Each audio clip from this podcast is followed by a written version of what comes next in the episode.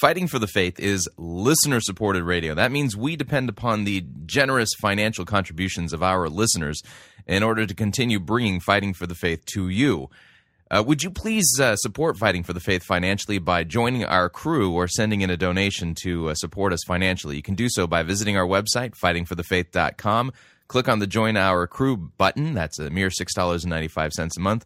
Or if you'd like to make a flat contribution, you can do so by clicking on the Donate button or making your gift payable to Fighting for the Faith and sending it to Post Office Box five oh eight, Fishers, Indiana, zip code four six zero three eight.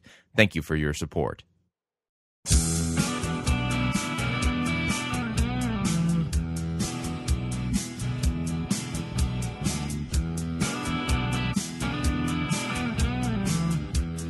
It's time for another edition of Fighting for the Faith. Wednesday, August twenty-fourth, twenty eleven. Mm-mm. Gonna do a light edition today. My brain is fried. I've been previewing sermons for our sermon review all day. I, I, I'm actually, I actually think these seeker-driven guys are getting worse. I, I just didn't know that it was possible, but it, it that's what's happening. Thank you for tuning in. You're listening to Fighting for the Faith. My name is Chris Roseborough, and I am your uh, servant in Jesus Christ, and this is the program that dishes up a daily dose of biblical discernment, the goal of which, help you to think biblically, help you to think critically, help you compare what people are saying in the name of God to the Word of God. There is Uh, no shortage of crazy things being said out there as a result of it. Well, we want to equip you. And uh, the way we are equipping you is, well, teaching you how to go, uh, wait a second, is that in the Bible? And then open your Bible and look. That's the idea. And uh, along the way, we also have some great lectures and great lessons in Christian apologetics and different uh, apologetic-type topics uh, from some of the top guys out there. Uh, that uh, we pass along to you so that you know how to reasonably, correctly, historically, and accurately defend the Christian faith against those who would, uh, well, attack it. You, you, you always want to be ready uh, for the reason, for the hope that lies within you. So um, today we're going to continue with uh, our, our apologetic uh, lectures from Doctor Adam Francisco of Concordia, Irvine. And uh, the name of this uh, lecture is Contemporary Challenges to the New Testament Gospels. Uh, dealing with uh, mythologies, uh, c- uh, competing mythologies. So uh, without any further ado, here is Adam Francisco. All right, why don't we go ahead and get started. Um, the last two weeks we've been going up into the wire. Um, tonight, or today, not tonight, uh, I'll finish a little early. That way we can ask, or you can ask more questions if you'd like, and we can get done at the, the right time. Uh, this week. But we've been, um, just to recap what we've done so far, uh, the first, or two weeks ago, so the first uh, talk we did was on the issue or the charge that Matthew, Mark, Luke, and John aren't the only Gospels out there. They were arbitrarily chosen by the church, um, perhaps because of for political or theological reasons, but there were other Gospels the early church or Christians can choose from, uh, from which they can get their picture or their knowledge of Jesus. The problem with that claim is, which is quite popular, it's out there all over the place, is that all the other Gospels that are out there, the apocryphal or non-canonical Gospels, are all late writings. The authors weren't eyewitnesses. They weren't in a position to report on what Jesus did or said accurately. In fact, many of them were written in, on the northern shores of the Mediterranean, in France and Spain and Italy. None of them were written in, as far as we know, first century Palestine. The second charge was, even if Matthew, Mark, Luke, and John are the best sources for Jesus' life, his work, um, the things he said, the text itself is so corrupted that it can't be trusted. That claim, um, I'm kind of glad to say, is being challenged uh, pretty robustly by serious Um, uh, fair-minded historians and New Testament scholars today, and is being met and being disproven. Even so, there still are quite a few out there who will who will levy this charge. Um, unfortunately, they're published by popular authors, but as Dan Brown uh, put it into the Da Vinci Code. Everybody loves a good conspiracy theory. People don't want Christianity to be true, so they'll concoct whatever theory they can come up with to discredit it. This third challenge we're going to look at today is similar to the other three, but it doesn't really care about whether the text is reliable or not, and doesn't really care about whether there are other gospels out there or not. It claims that that's uh, of no consequence. If you look at the gospels, Matthew, Mark, Luke, and John, or the theology of the Christian church, from the earliest church up until today, the theology hasn't changed. It, none of it is really born from historic fact. It's all borrowed or plagiarized from mythical religions uh, from the ancient world. This claim emerged in the late nineteenth century and lasted up until about the middle of the twentieth century. It started in a German theological school called the History of Religions School that had as its assumption that God doesn't reveal himself if there is a God to begin with. So therefore, all religions, Christianity and everything else, are all a product of mythical embellishment, or the product of man's, human beings, the imagination of human beings. And it's born, this school of historical, historical religion school is born or emerges about the same time Darwin publishes his Origin of Species and puts forward the theory of biological evolution. And so the History of Religion school says that religion evolves just like life has evolved. Uh, that was the zeitgeist, or the spirit of the times, evolution. Um, everything can be accounted for, not just life, uh, but but even ideas can be accounted for by by looking at ideas, theological ideas and otherwise, through the lens of evolution. So this school said, in order to understand or explain how Christianity emerged, uh, we've got to find earlier precedents. And as many of these scholars looked back or imagined the past, as, as it actually turns out to be, uh, they found several Uh, mystery religions, mythological religions from the ancient world, the ancient Near East, um, even as far as Persia, that they claimed had parallel ideas to Christianity. And so for them, the obvious conclusion was Christianity just simply borrowed or plagiarized from these ancient religions. Before we get into this, the, just to put, put you at ease, there are some very minor, inconsequential par- parallels. The real big problem, and the reason why this school was defunct up until about the nineteen nineties, is because all these mystery religions that have some minor, minute parallels, when it comes to them being written down in text, they post-date the arrival or the emergence of Christianity. So they can't be drawn from these sources because the sources weren't around. Nevertheless, historians, uh, bad historians, are the most untrustworthy of all people. Now, how can you, how can you identify a bad historian or a bad scholar in general? It's somebody who assumes something is true or something is the case to begin with, and then concocts a theory on the basis of that assumption. That's bad scholarship, bad thinking through and through. Um, but nevertheless, this sort of thinking was very popular in the nineteenth and in the first half of the twentieth century. It's still very popular today, but it takes different forms. Let me take. Uh, let me just give you a couple examples of recent literature or recent stuff that has come out um, that that uh, advances this old, dated theory that Christianity borrowed from mythological religions. First of all, you, you all remember D- uh, Dan Brown's Da Vinci Code. I think it came out two thousand four or so. Um, uh, Sir Teabing. Um, I've only seen the movie. I didn't bother reading the book. Uh, though I should have. I probably shouldn't admit that on camera. But I, uh, uh, it, it was played by that famous British actor whose name I can't remember. I had it this morning. Um, but uh, he says to the two detectives, as he's schooling them on Christianity, as if he's the expert on Christianity, that, and he says something to the effect that nothing in Christianity is original. That is, the idea that a God-man was born of a virgin, lived, performed miracles, died, and rose again is not something new. You find it in earlier religions. Just as an aside, you don't find it anywhere. Um, uh, another book put, or a book put out about the same time as the Da Vinci Code, maybe a couple years before, was called The Jesus Mysteries.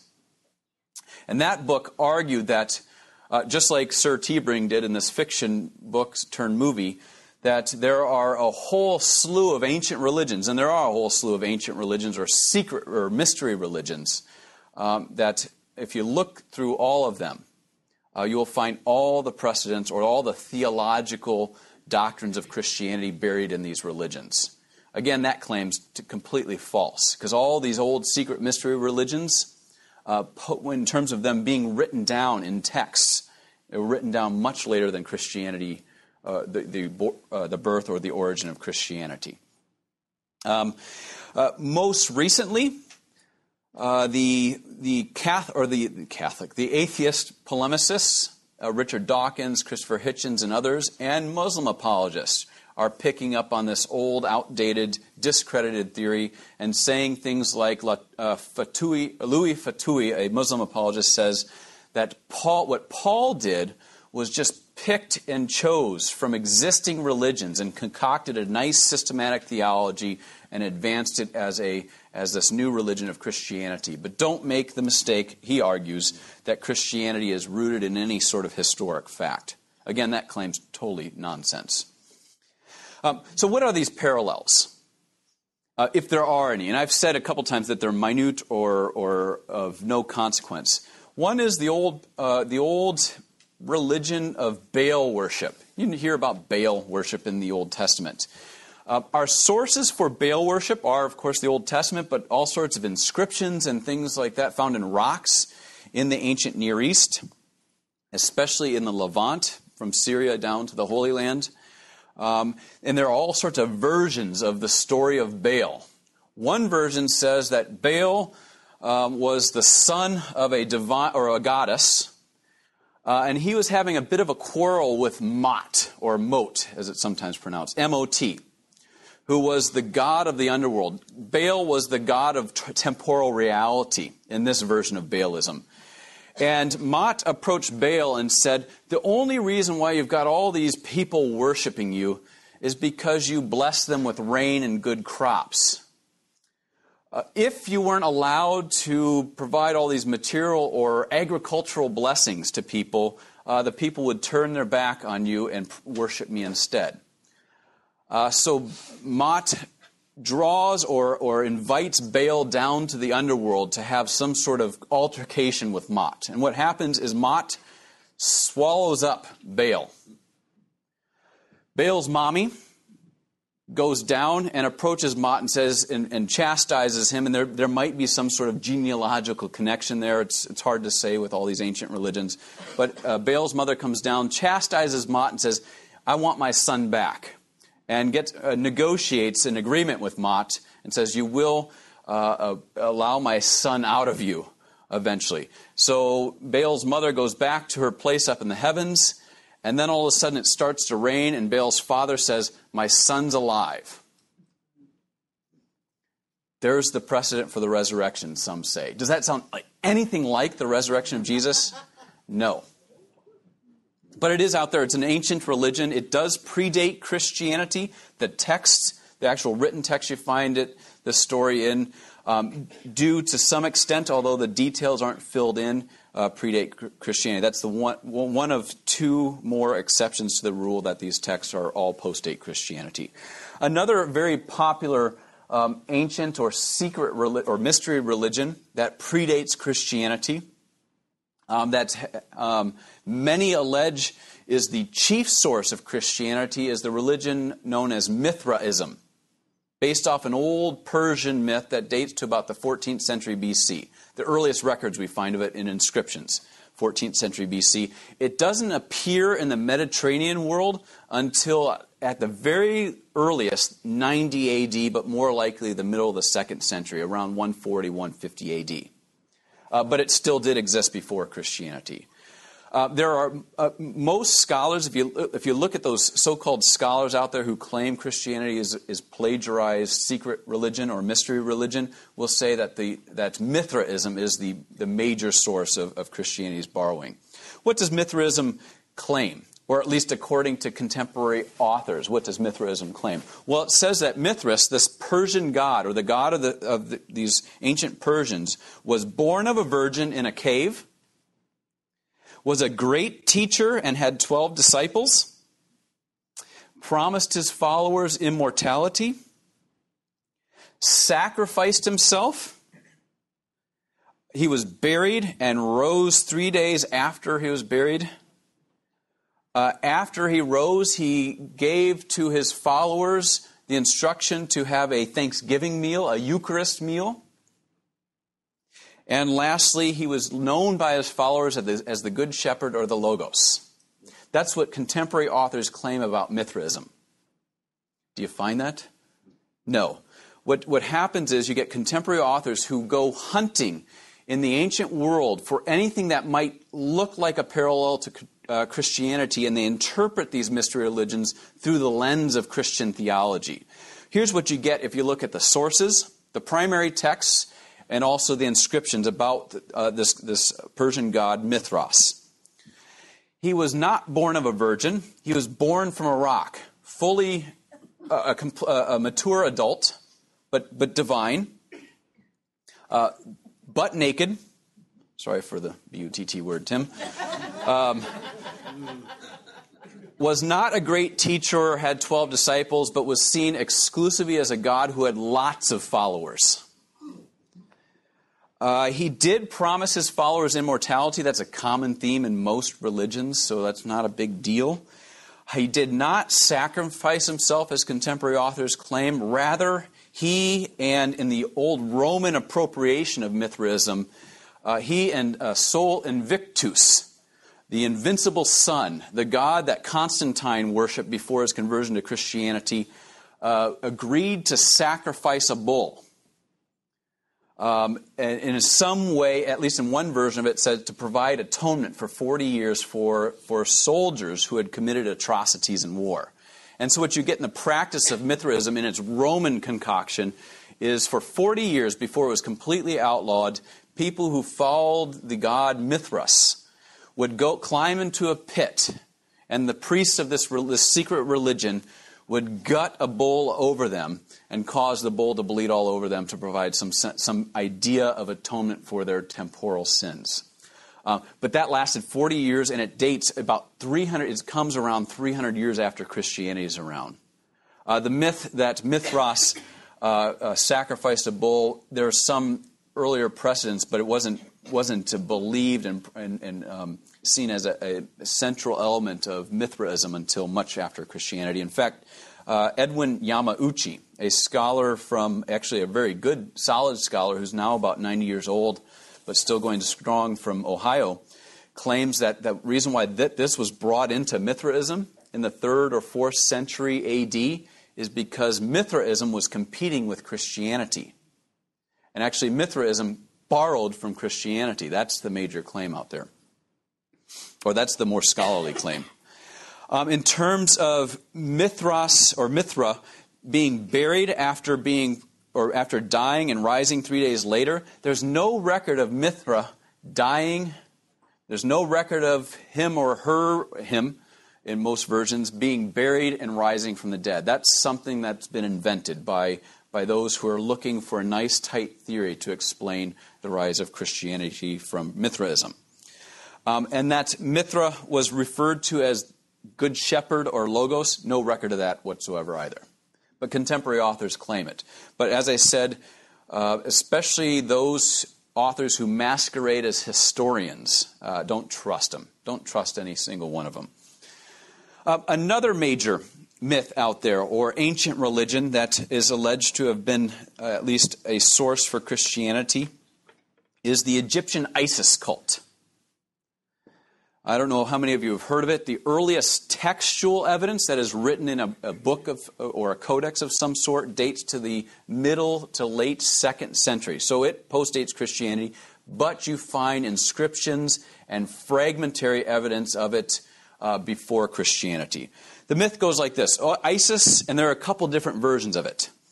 Um, so I'm just going to tell you one, uh, the, the closest one, or the one that the, the scholar or the, the alleged scholars like to use. Isis is married to Osiris. Osiris has a brother named Seth. Seth is jealous of Osiris for whatever reason and kills his brother Osiris, puts him in a coffin, buries him in the, the Nile. Um, Isis, who's Osiris' husband, or wife, finds Osiris, brings him back out of the Nile, perhaps gives life to him, but then Seth comes and finds Osiris again, cuts him up into fourteen pieces and scatters these fourteen pieces across the earth. And so uh, Isis goes looking again, finds all fourteen, some versions say only thirteen pieces, and puts them back together, and now uh, Osiris becomes the protector, the god of the underworld.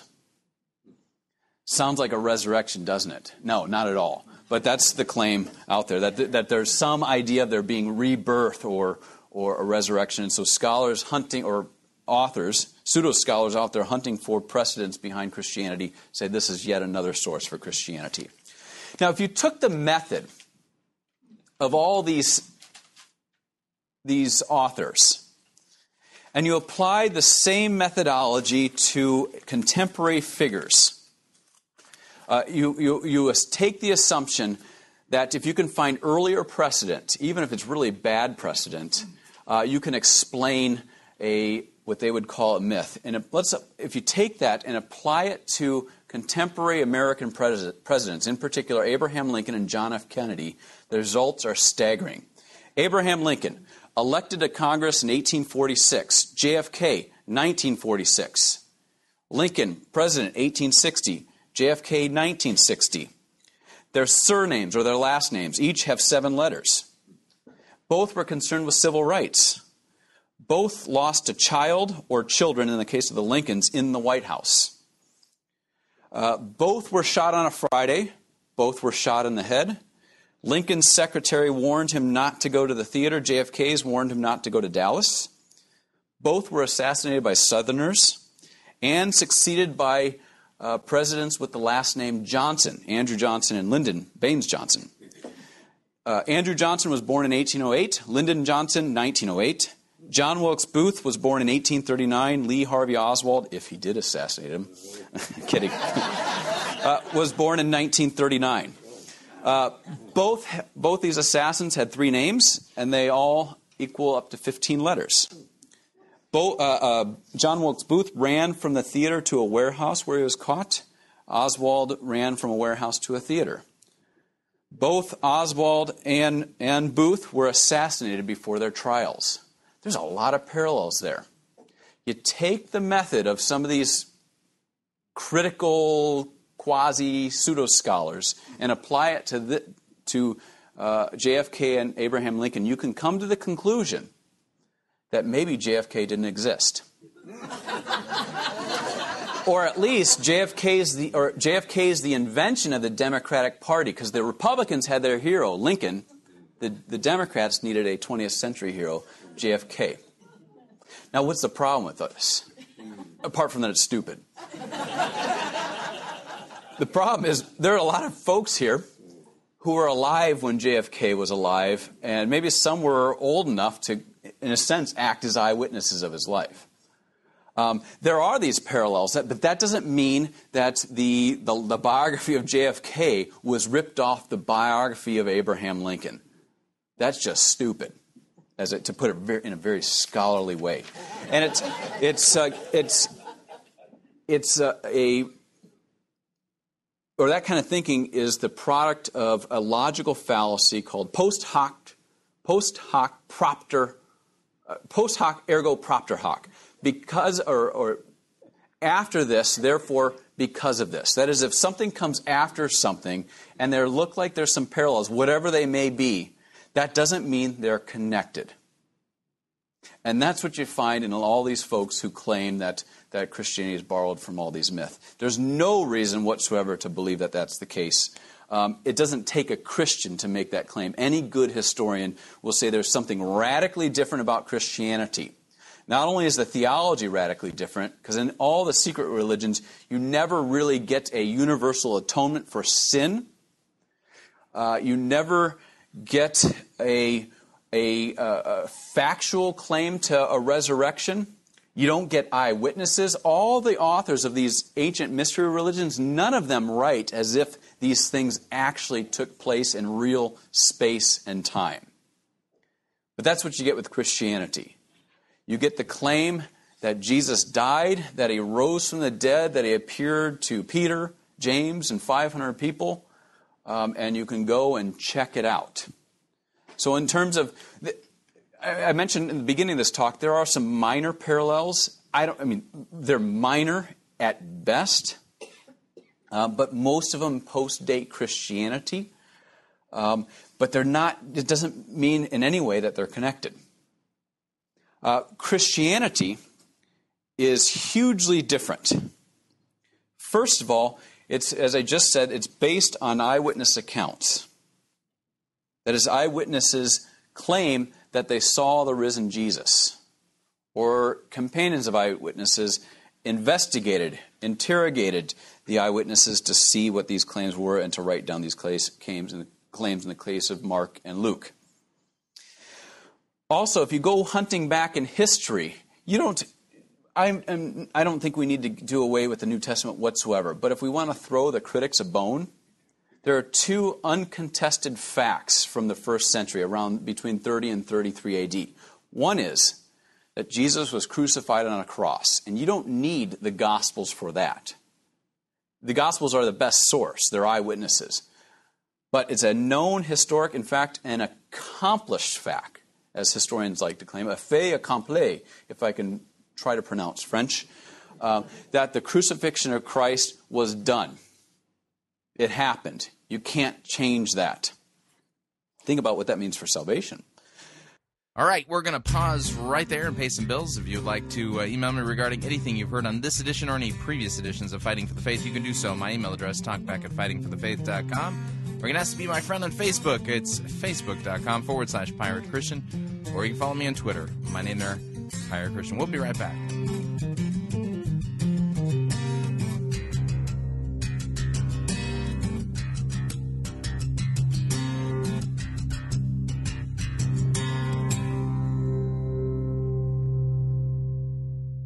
No itching ears are scratched here. You're listening to Fighting for the Faith.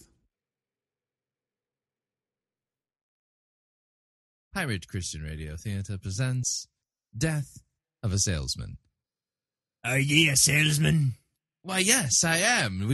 Could I interest you in some...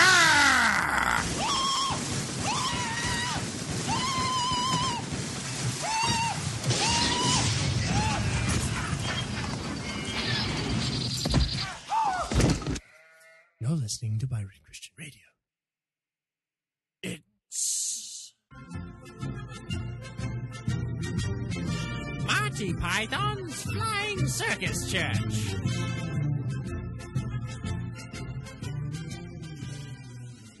You're listening to the Emergence Sports Network here on Pirate Christian Radio. You've tuned in just in time to catch today's Emergence Ball match between the Promo Bombers and the Majestic Mystics. Today's match is proudly brought to you by Rex Kwando's Bible Pants. There's the buzzer, and they're off. McLaren dribbles a pigskin down to first base, takes out his putter, and... Whoa! Jones checks McLaren against the boards, and then passes to Padgett in left field.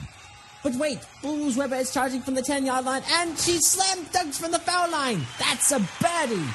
The crowd is going wild. When was the last time you saw something like that? I don't think I've ever seen anything like this.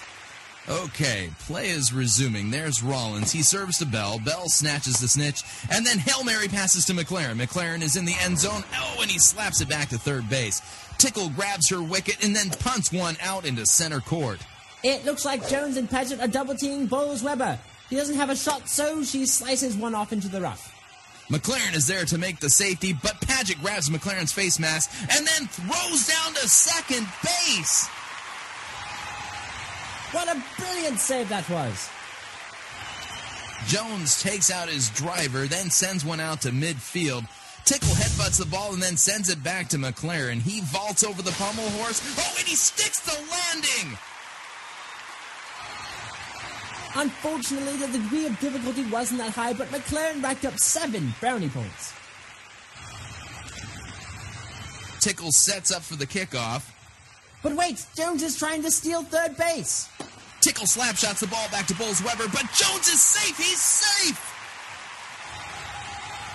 That means it's going to be third down with forty-four meters to the pin. Looks like this match is going to go into sudden death.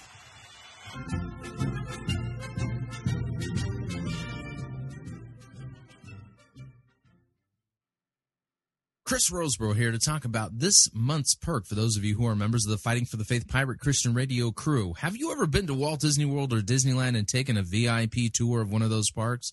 Well, if so, then you know just how valuable those tours can be in pointing you to things that you had never even noticed before.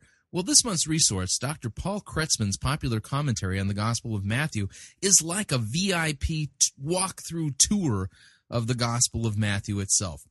It's fascinating, in-depth, written on a lay level, and it'll help you to achieve a much deeper appreciation and understanding of this vital, vital biblical book.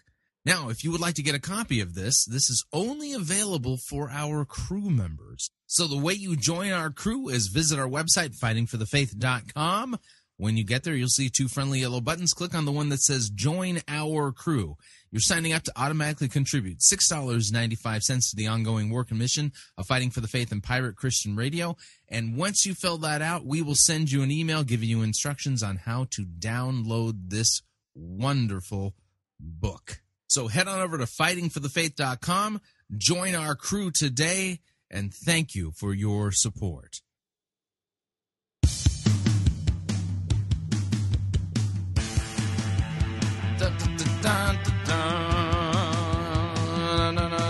All right, we're back.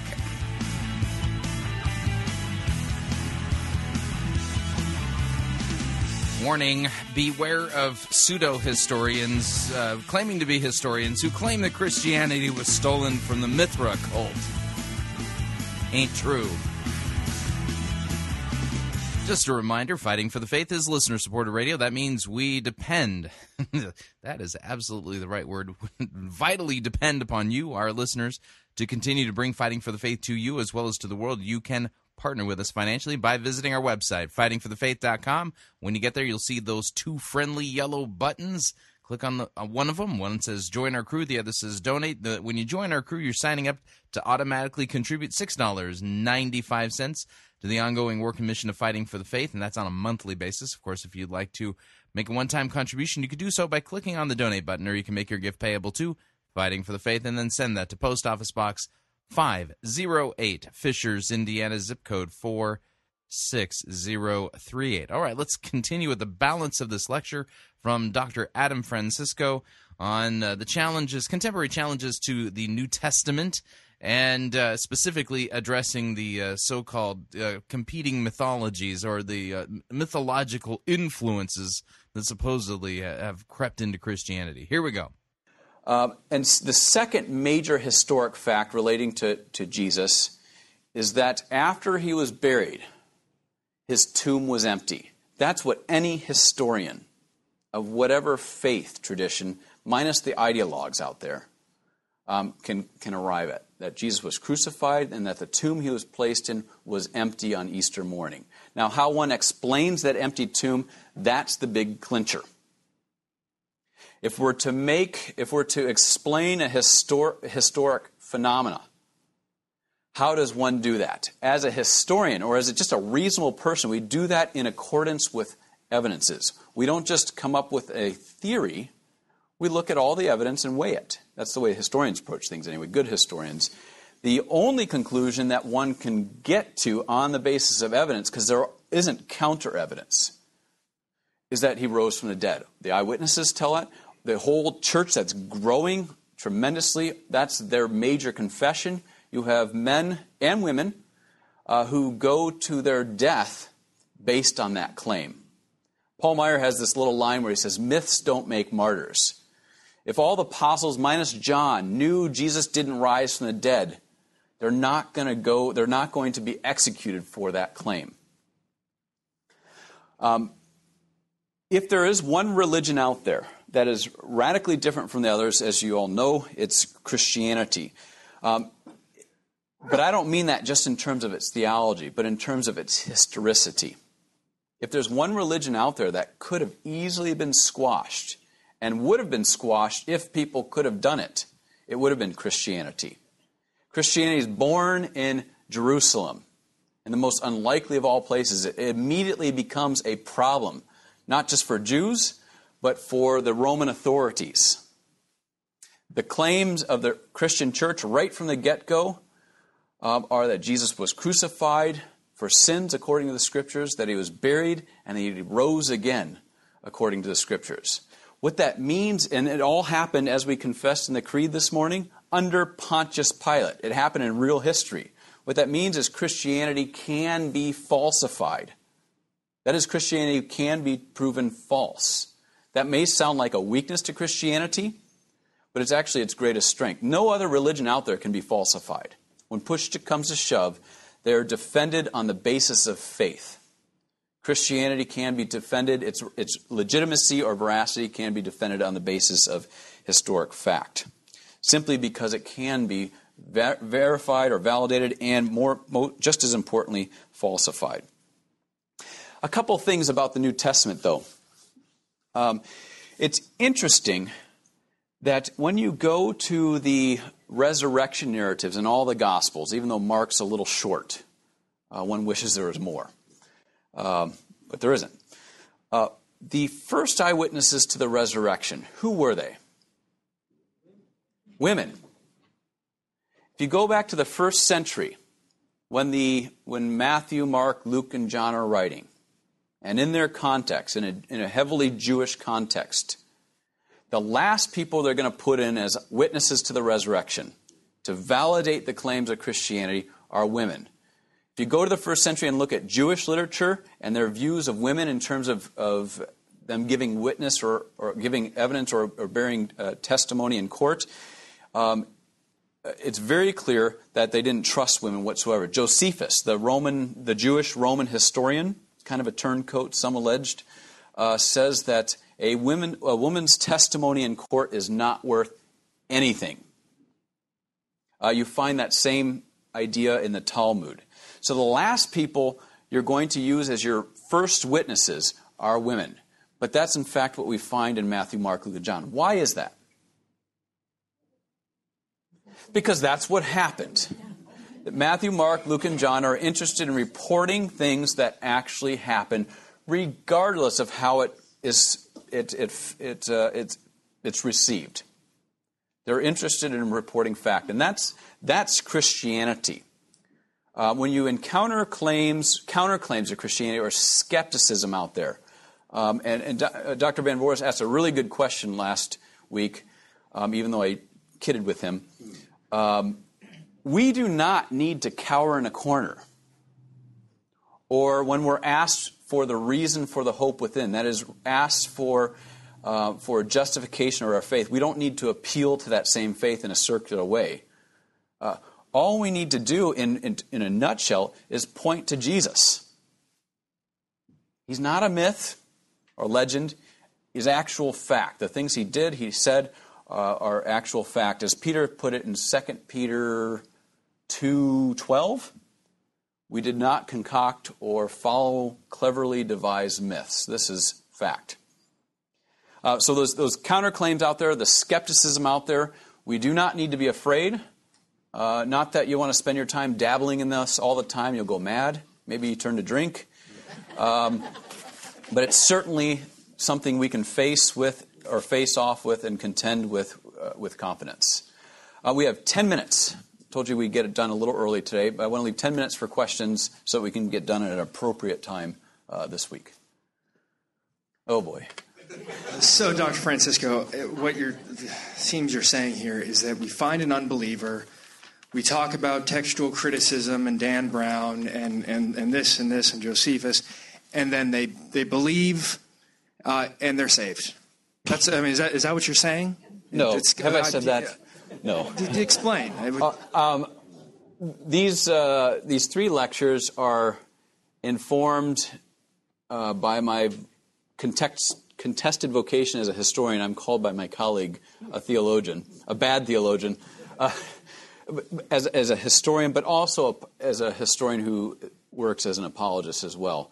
Um, this sort of knowledge we've been talking about is very, I think, important and essential to to have, but it's not um, something that needs to be spewed out uh, right away when encountering the unbeliever, as you called them, the infidel, I call them. I'm kidding. That's uh, uh, apologetics is. If, we, if, it's, if our, the apologetic task is informed by Scripture, it's a response to those who have questions. Uh, so when somebody challenges Christianity or has a question about it, then we respond. We give a defense. But it's not necessarily the first thing one does. Uh, Christians in their vocation are simply called to bear witness to Christ. Speak the gospel to their neighbor. Uh, bring them to church. Uh, so they can hear the gospel very clearly and see it enacted in the liturgy. Um, apologetics is sort of, it's essential, but it's second tier. As uh, Doctor Montgomery, the leading apologist in our circles, puts it, and other circles, uh, evangelism first, or speaking the gospel first, apologetics second, if it's if it's necessary.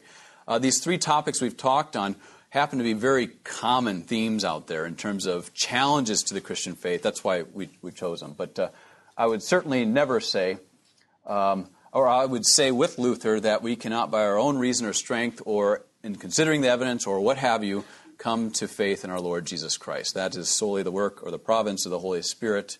Uh, that does not mean, however, that we can't come to certain historical knowledge or, or the unbeliever can't come to certain historical knowledge about Jesus. They certainly can. The demons even believe and tremble. Uh, but that's not, not knowledge isn't saving faith. It's quite a different thing. Uh, you can get into the theological issues surrounding that uh, with Doctor Rosenblatt, um, uh, but uh, but I would say, certainly never say. I'll also add with Luther, or confess with Luther, that in, according to the first article of the Creed, the Apostles' Creed, that God has given us our reason and our senses, and still preserves them. So. Uh, Christians shouldn't be afraid of, of being reasonable. Good heavens, please, please be reasonable. Uh, but it has nothing to do with saving saving faith. That's something the Holy Spirit operates in, with, and under the Word and Sacrament. Doctor Francisco, could you comment on the difference between the texts we have from Christianity uh, as compared with those from other historical events, historical mm-hmm. personages, and so on? Uh, boy.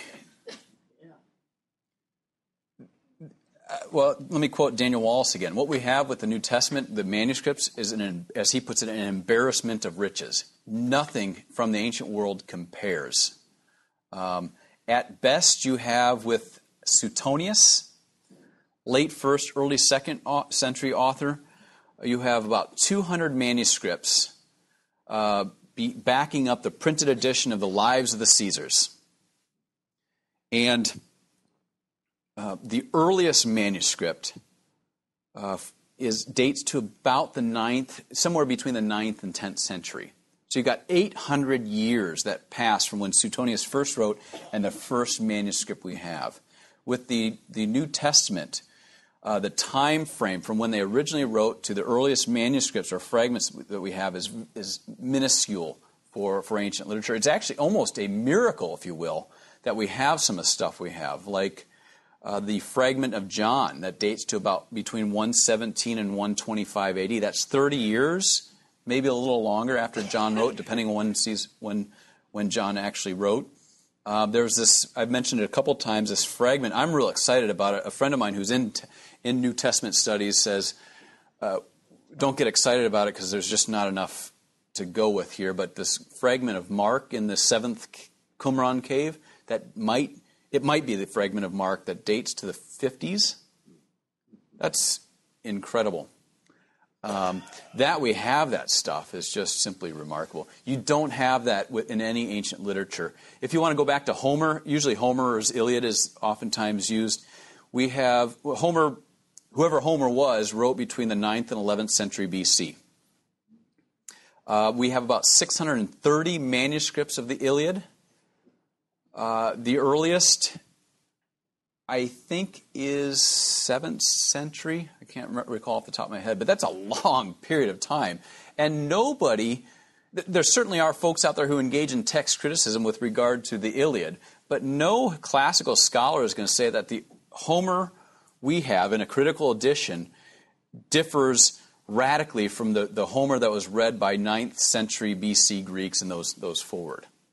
Um, when they approach the New Testament, what you get though, when people approach the New Testament, they take a different standard um, rather than the, the, the standard of scholarly consensus.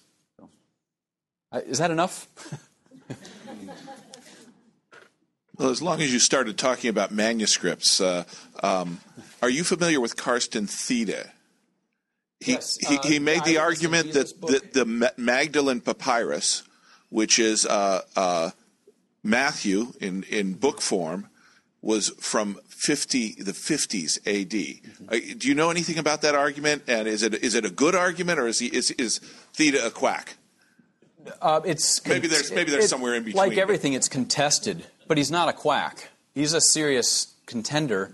Um, that's manuscript I, or Theda. I, and the, the per, person he works with actually were working out of Wycliffe Hall in Oxford, um, which some call a, a seminary in Oxford or a Bible College of Oxford. It's actually a legitimate um, academic institution out of the University of Oxford. Doctor Van Boris is sort of doing this. But um, the dating of it is difficult. The dating of it is difficult because literature in the, the, you know, in the, the mid-first century, actual autographs, I don't know that we have a single one from any sort of literature out there. So, but what you have in this fragment, it, it certainly dates earlier in the, the poem they found in the in the the um, uh, the actual fragment dates very early. But you know, you, there's a range. Um, if the the style of writing would get them closer to a date, and they have nothing to compare it to. There's no measure, a way of measuring it. So it's hard to say. I, I hope that it's re- that early. Um, and th- they're not quacks. They're serious scholars. But what you find in New Testament is people assume a priori, be, that is before looking at the evidence, that that this Christian theology can't be true. It had to have evolved. And so that's where you get the pr- Mark in priority. Mark seems kind of primitive. When you get to John, it's a very developed Christology. They assume that it evolved when, it, in fact, they all say the same thing from different vantage points. Um, so the reason why people reject the this did you call it the Magdalene papyrus or fragment? Papyrus. I, I think they, well, I mean nobody rejects it as being an actual manuscript. Right. But it's, the dating is yeah, the problem, yeah, and nobody wants it that early. If it's that early, that means it's it, it is the case as Papias and um, I almost said Plutarch, um, Polycarp. Put it that Mark Matthew wrote first, um, and we can't it, we that can't be because Matthew has high or a highly developed Christology. It wouldn't be that early because of course it all evolved and changed over time as the church grew and became political. So that's the pro, it's an ideological issue. It's not a question of of the facts anymore, and so it's hard to to contend with ideologues. As you, you're a philosopher, you know. You know, people who assume something to be the case without even looking at the evidence, they're hard to deal with. Spend time with Muslims, and that's what you get one hundred percent of the time. All right. Uh, Tetelestai. It is finished. So there you have it. Uh, so what'd you think? I'd love to get your feedback. If you'd like to email me, you can. My email address, talkback at fighting for the faith dot com, or you can ask to be my friend on Facebook, facebook.com forward slash pirate Christian. Or you can follow me on Twitter, my name there, Pirate Christian. Till tomorrow, may God richly bless you in the grace and mercy won by Jesus Christ and his vicarious death on the cross for all of your sins. Amen.